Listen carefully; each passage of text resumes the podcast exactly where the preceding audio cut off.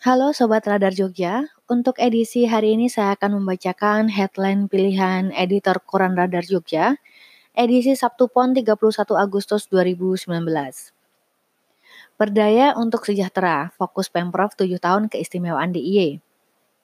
Keistimewaan Yogyakarta sudah berlangsung selama tujuh tahun. Selama kurun waktu itu, keistimewaan dinilai belum memberi dampak signifikan untuk mengurangi angka kemiskinan dan ketimpangan di Yogyakarta.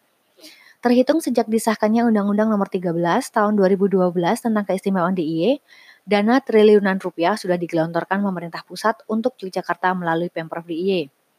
Saat ini, angka kemiskinan berada di angka 11,7 persen atau 446 ribu jiwa penduduk. Sementara itu, ketimpangan yang terjadi di DIY masih paling tinggi di Indonesia dengan angka 0,423. Melihat keadaan tersebut, Pemprov bertekad program dana is yang digelontor lebih ditujukan untuk kesejahteraan rakyat. Hal itu dilakukan melalui program-program pemberdayaan.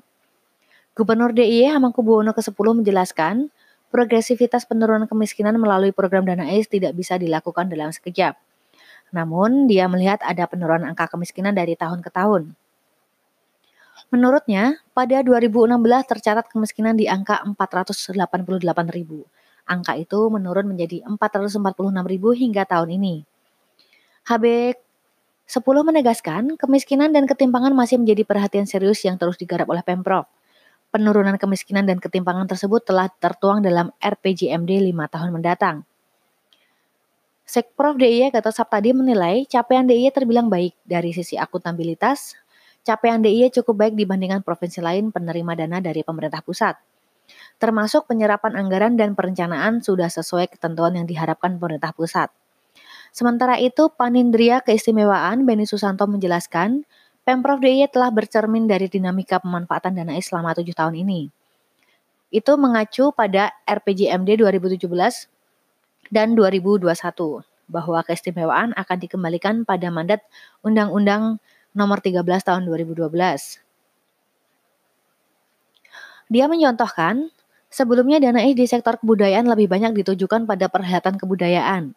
Kini anggaran akan ditujukan pada pemberdayaan masyarakat. Menurutnya, pertunjukan kebudayaan yang selama ini dibiayai dana is masih pada tatanan permukaan saja. Pertunjukan belum mencerminkan pemanfaatan dana is yang sebenarnya. Dia menyontohkan pertunjukan wayang yang digelar masyarakat. Pertunjukan itu juga harus bisa memberi efek kesejahteraan pada masyarakat. Jumlah dana is sektor ke kebudayaan masih di bawah anggaran untuk tata ruang. Dan pada tahun 2019 ini pagu anggaran untuk tata ruang sebesar 660,4 miliar. Realisasi yang sudah berjalan sebesar 254,3 miliar. Sedangkan alokasi untuk di bidang kebudayaan dalam beberapa tahun terakhir mendapat porsi terbesar.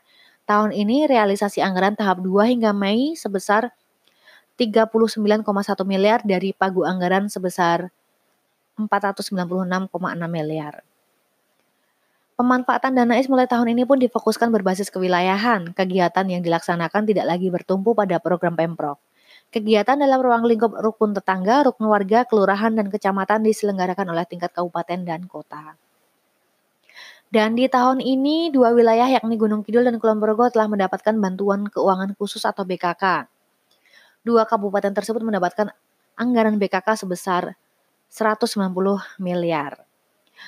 Keberadaan BKK membuat akses untuk penggunaan dana hingga level terendah tidak sulit. Setiap program dari tingkat terbawah kini ditangani kabupaten dan kota. Demikian headline pilihan editor Koran Radar Jogja. Untuk edisi lebih lengkapnya bisa membaca Koran Radar Jogja maupun di website kami di radarjogja.jawapos.com maupun di radarjogja.co. Sekian podcast untuk edisi hari ini. Selamat beraktivitas. Bye.